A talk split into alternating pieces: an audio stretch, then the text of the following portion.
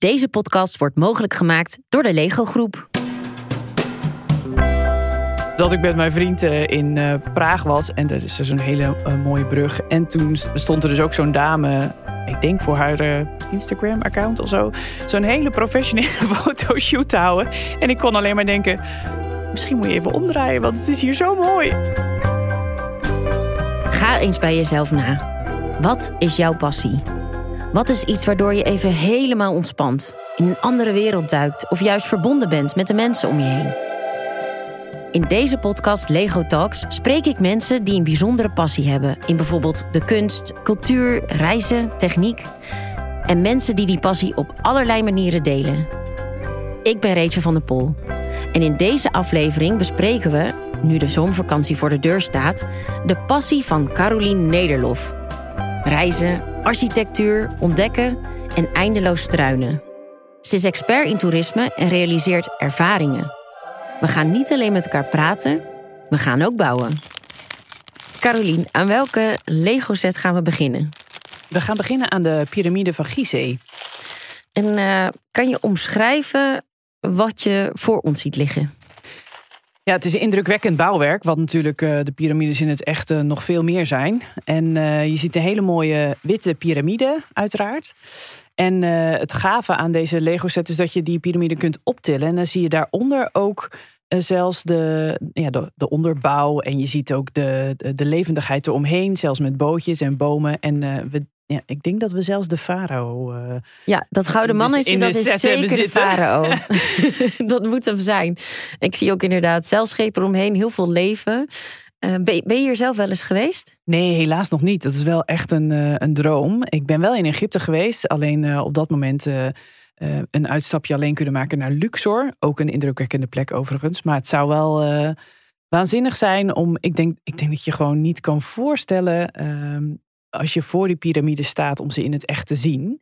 Uh, en gelukkig heb ik nu dus een, uh, een voorproefje met deze Lego set. Een voorproefje, ja. Ik heb hier een, een, een Lego steentje in mijn hand. Nou, dat, is dus, dat staat dus voor zo'n steen van zo'n uh, piramide. ik ben blij dat ik deze mag tillen, hoef te tillen. Want ik kan me bijna niet voorstellen hoe het was voor die mensen om zonder techniek dit te kunnen bouwen. Ongelooflijk, hè? Ja, ja. Het is echt, sowieso heb je dat natuurlijk met veel uh, hele oude bouwwerken. Hè? Uh, ik bedoel, uh, in, in Mexico ook. En, ja, daar ben ik trouwens wel geweest, die tempel. Oh, ja, zie je. Ja, ja, nou, dat, maar bedoel, dichter bij huis, de hunebedden heb ik ook elke keer dat ik denk, hoe... Wat heb jij met deze Lego-set specifiek, met zo'n toeristische attractie? Nou, ik vind uh, het altijd heel uh, indrukwekkend om naar plekken te gaan die uh, een heel mooi historisch verhaal hebben. en dit is natuurlijk wel heel ver terug in de tijd. Vijfduizend jaar geleden. Oh, zo. Ja, ik kom hier voorbereid. ja. maar juist die echte plekken op te zoeken. en vooral ook het verhaal daarachter te horen. Ik, ik hou heel erg van daarover verteld worden. wat er voor verhaal achter zit.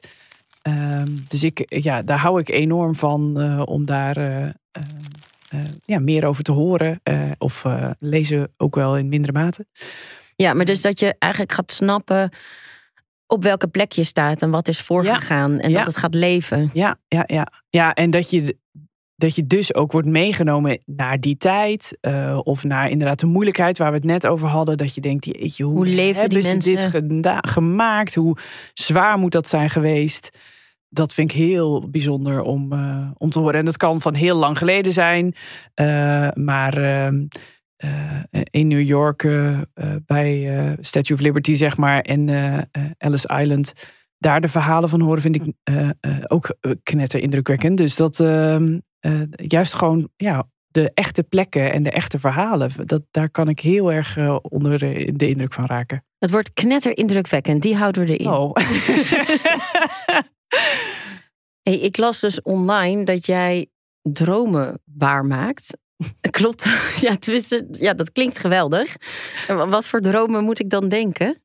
Ja, uh, wat uh, ik probeer in ieder geval. En uh, wat, ehm, wat ik met mijn bedrijf doe, is dat mijn klant heeft een leisure droom of een vrije tijdsdroom. Leisure is een vakterm.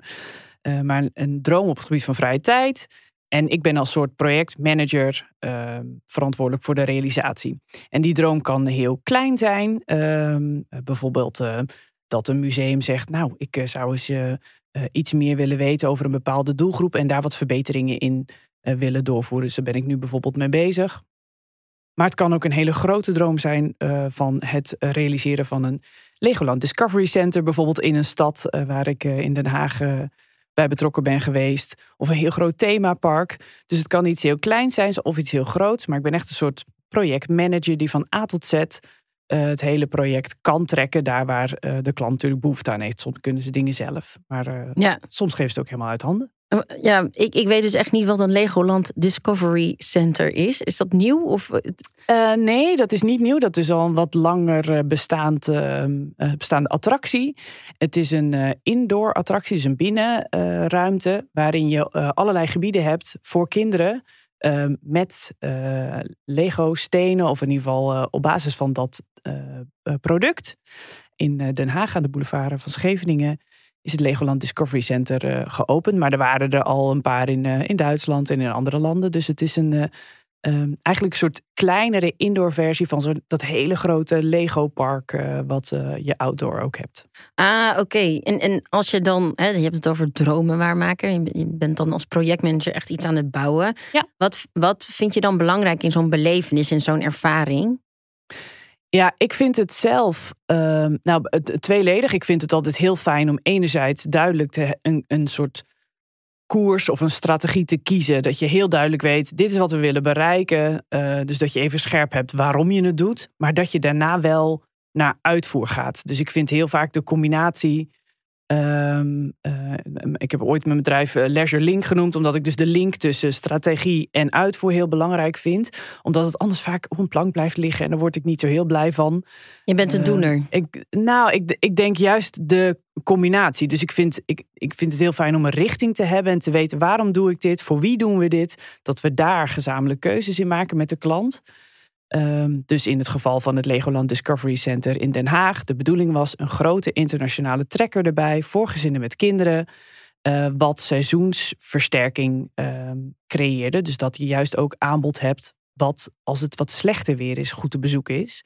Dat was het doel. Maar vervolgens wel, uh, ik wou zeggen, met je voet in de klei. Nou is het aan het strand wat lastig. Dus met je, met je voet in het zand ja, precies. Uh, aan de slag om dat te realiseren. En als ik dan voor het pand sta en daar staat overigens, benijd ik degene die dat moest bouwen ook niet, zo'n hele grote giraf in Lego stenen. Oh, ja, maar dan als ik daar dan voor sta en de kinderen naar binnen zie gaan, dan, dan sta ik wel te glunderen. Omdat ik denk, ja, dit is wel dit is een het resultaat wat je wilde hebben. Dus die link vind ik heel belangrijk. En het tweede wat ik heel belangrijk vind, is dat je echt luistert en kijkt naar wat, een, uh, wat jouw potentiële klant uh, gaaf vindt en graag doet. En um, uh, in plaats van dat je zegt, nou hier, doe het er maar mee, bij wijze van spreken. Maar dat je heel goed luistert naar wat, wat een bezoeker wil en um, wat hun aanspreekt. En dat je daar echt op inspeelt. Dat zijn eigenlijk wel de twee dingen die ik, waar ik zelf van merk dat ik dat heel belangrijk vind in mijn werk. Ja, maar je zegt dat het is in Den Haag en het moet internationaal zijn. Dus ik, ik kan ik, maar kan ik daar dan ook, uh, ja, bij wijze van spreken, een koerhuis zien? Of is het alleen maar internationaal gebouwd? Nee, dat is het gave aan het, uh, het Legoland Discovery Center. Ze hebben er altijd een mini-world in. En dat is een, um, uh, een in met Lego-stenen gebouwde um, realiteit eigenlijk. Dus je ziet daar, je kan daar uh, inderdaad de hele Scheveningse kust zien met het koerhuis, precies wat je zegt, en de pier waar het reuzenrad op staat. Maar ook het centrum met het Vredespleis, het Binnenhof, die zijn daar allemaal te zien. En dat het is echt heel leuk, want dat beweegt ook. Er lopen, de, de, het wordt op nu nacht en wordt het weer dag en er rijden trammetjes. Dus dat, ja, dat is heel bijzonder om, om dat dan uh, ja. te zien waar je dus normaal tussen loopt. Want ik woon zelf nou ja, daar. En dan ja, maar het lijkt loop je leuk. Uh, langs het Vredespaleis. Of ja, Binnenhof is het nu wat lastig met de verbouwing. Maar dat is gewoon heel gaaf om dat te zien. En zelfs de koning staat er volgens mij in Lego. Dus dat, hoe, hoe ziet Alexander eruit als Lego poppetje? Klein. Klein. hey, um, je hield je ook bezig met een Haags museum over de Tweede Wereldoorlog. Die zag een groeiende groep Duitse jongeren komen. wat zijn voorbeelden van verbeteringen die je dan in zo'n museum in Den Haag bijvoorbeeld aanraadt? Nou, wat ik net zei, dus het, uh, het feit dat je echt goed naar je klant luistert, daar was ik, werd ik heel blij van bij dit project. Um, we hebben gewoon letterlijk Duitse jongeren gevraagd, want ze waren sinds 2019 open, het Oranje Hotel. Hele bijzondere plek in het kader van plekken die kloppen.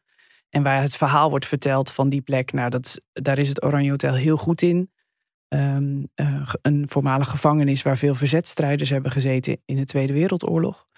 Um, en daar kwamen dus na opening al best snel veel uh, jongeren. Dat je denkt, hé, uh, en, en Duitse jongeren dus. Bijzonder.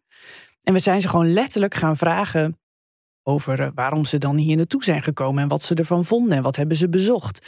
En dat leverde gewoon hele concrete verbeteringen op van sommige teksten die nog niet voldoende zijn vertaald naar het Duits.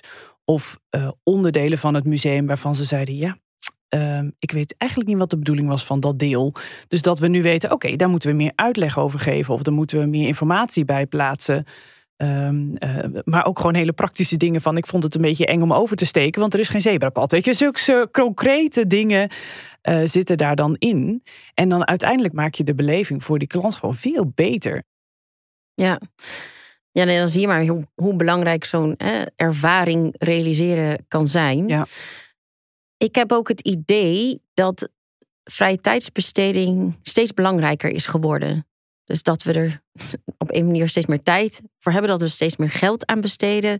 Klopt dat? Ja, dat is zeker waar. Ehm, we hebben natuurlijk wel de coronapandemie gehad, waardoor we gewoon twee jaar uh, nagenoeg niks konden.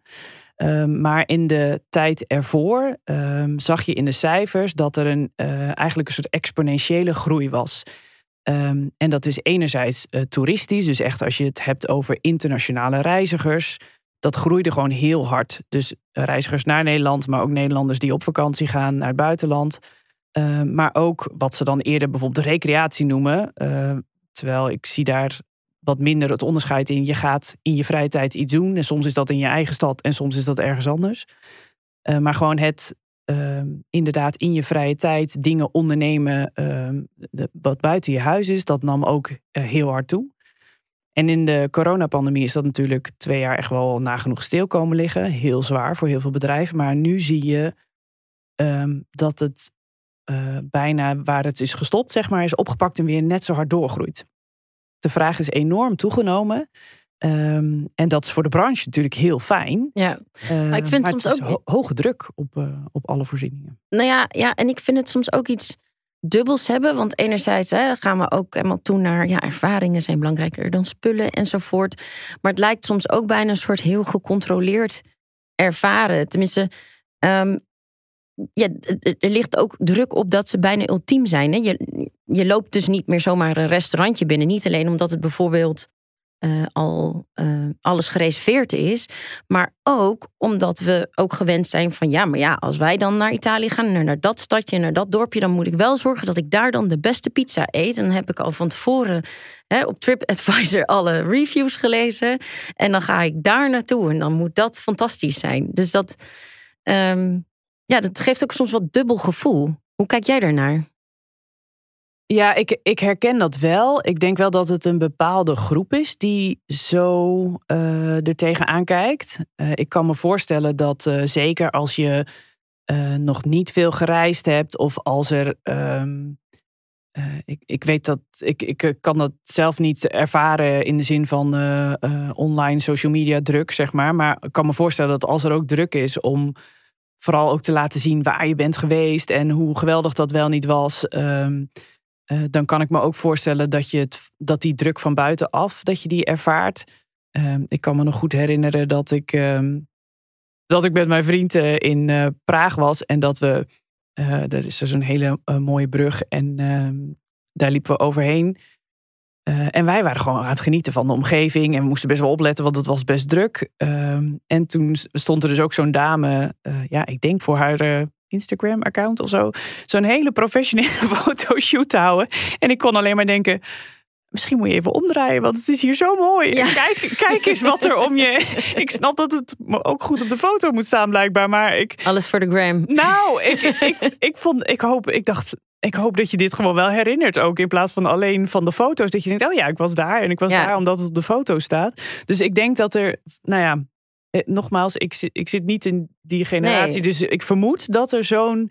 Nou ja, ik denk wel eigenlijk wel dat je van die generatie bent, maar dat je, dat je er niet zoveel misschien mee hebt. Maar ik zie het veel om me heen gebeuren dat um, het echt ervaren van iets, gewoon er echt zijn en kijken, uh, dat dat dan juist weer aan het afnemen is. Dat altijd de telefoon eigenlijk tussen zit. Van hoe komt dit op beeld over? Ja, um, ja toch uh, uh, ik denk dat er ook sowieso nog gewoon een hele grote groep is die of dat al realiseert en denkt: oh, misschien moet ik die telefoon even wegleggen. Ja. En er is natuurlijk gewoon nog een hele wat, uh, ik denk een voor de wat oudere generatie die dat dus helemaal niet heeft. Uh, en inderdaad gewoon intens aan het genieten is als ze op het terras zitten of als ze in een museum zijn. Um, en wat ik wel heel interessant vind, is, en dat is zeker ook voor de spreiding van bezoekers, is dat heel fijn is dat er steeds ook wel een groeiende groep is die denkt: ja, al die wel bekende plekken, die hoeven voor mij juist niet. Uh, daar spelen natuurlijk bepaalde uh, organisaties ook op in. Hè? Zo, een soort van off-the-beaten-track-achtige uh, reisbureaus bijvoorbeeld. Ik denk dan, ja, dan kun je die maar één keer aanraden, zou ik dan denken. Want daarna is het daar ook weer druk. Maar ja, ik moet elke keer een nieuwe route je daar ook weer te schuifelen. Ja. maar, um, maar dat is wel heel gunstig. Dat, dat er gelukkig ook een groeiende groep is die denkt... ja, ik hoef niet weer naar de grote stad of de bekende hotspots, maar juist een. Dan ga ik eens uh, nou, in Nederland naar uh, Elburg of uh, naar Scharendijken. En dat je gewoon eens op andere plekken komt. ja. Dat is denk ik, dat is gelukkig ook een ontwikkeling die je ziet. Ja, precies. Hey, en hoe zou jij je, je ideale vakantie omschrijven?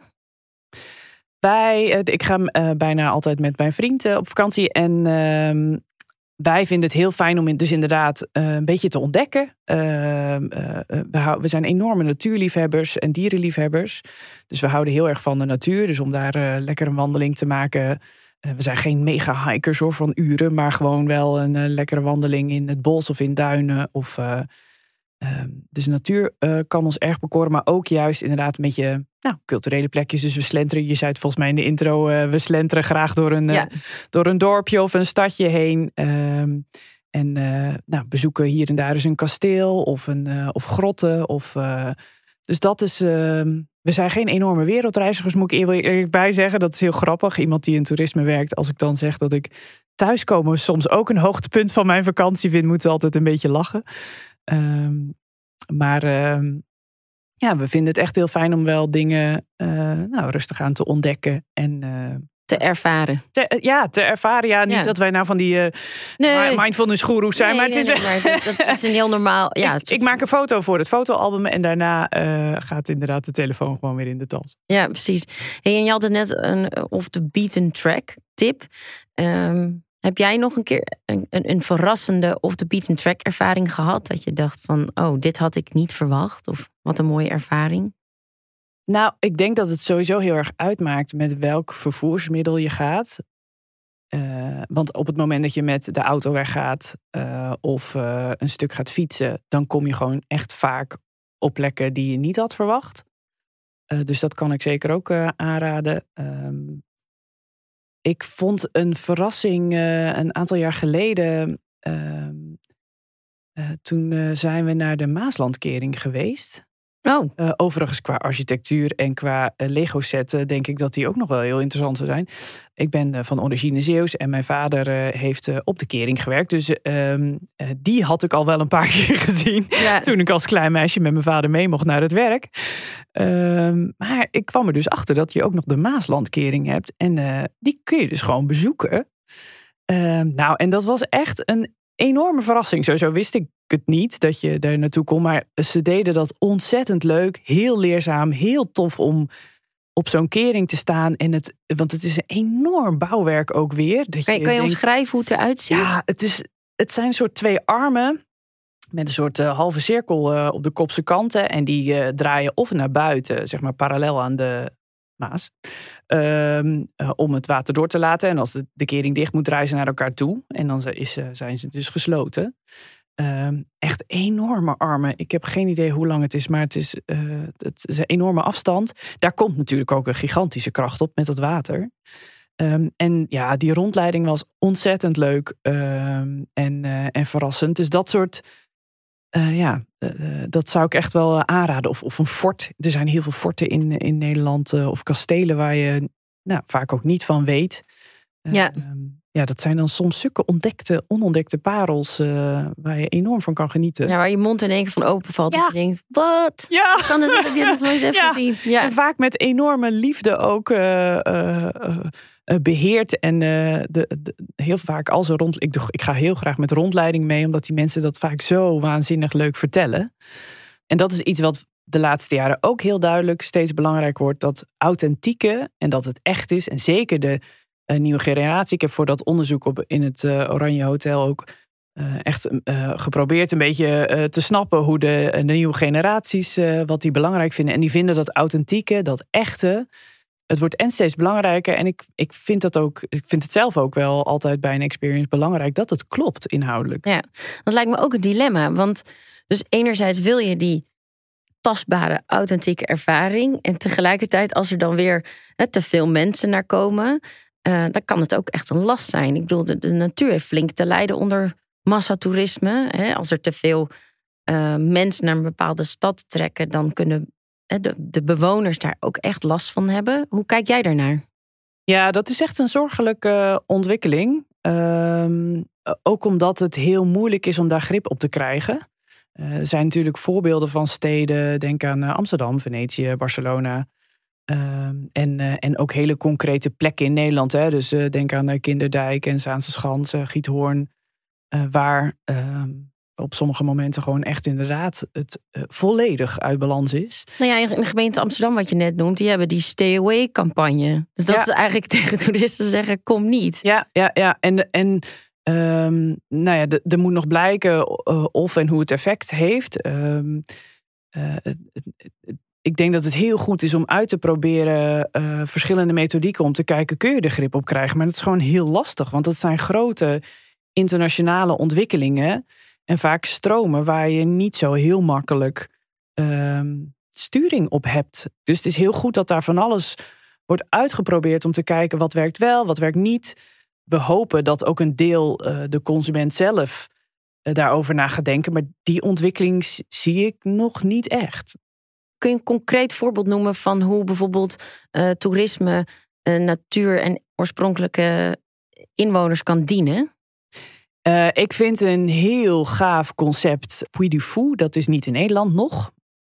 En uh, Puy du Fou is een uh, park waar je alleen maar verhalen uh, worden verteld met voorstellingen. En ze doen dat in een, een natuurgebied.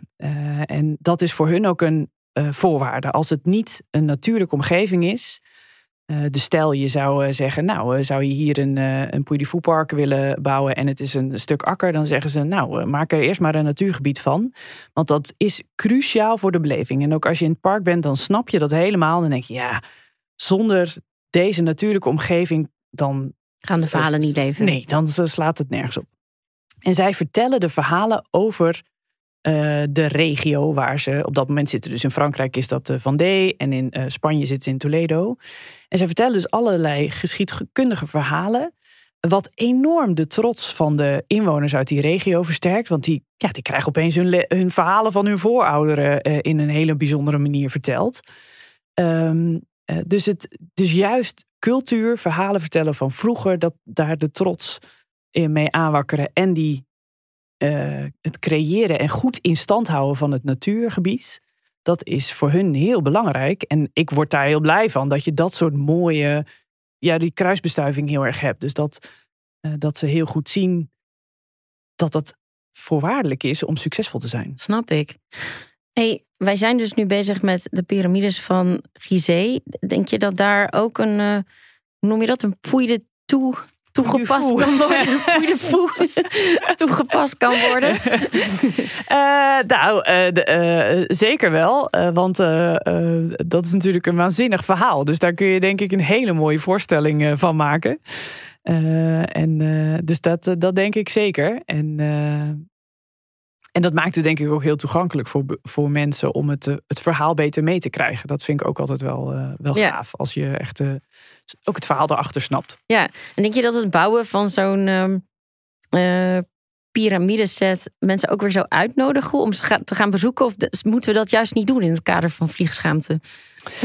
nou, ik. Ehm, ik denk niet dat, dat je mensen moet verbieden om op vakantie te gaan. En het is natuurlijk ook een ontzettend luxe dat, dat we dat tegenwoordig kunnen. En, en daar zijn we hartstikke blij mee ik denk dat je altijd wel goed moet nadenken. Hoe vaak wil je dan op vakantie? En als het een keertje minder is, is dat dan zo erg?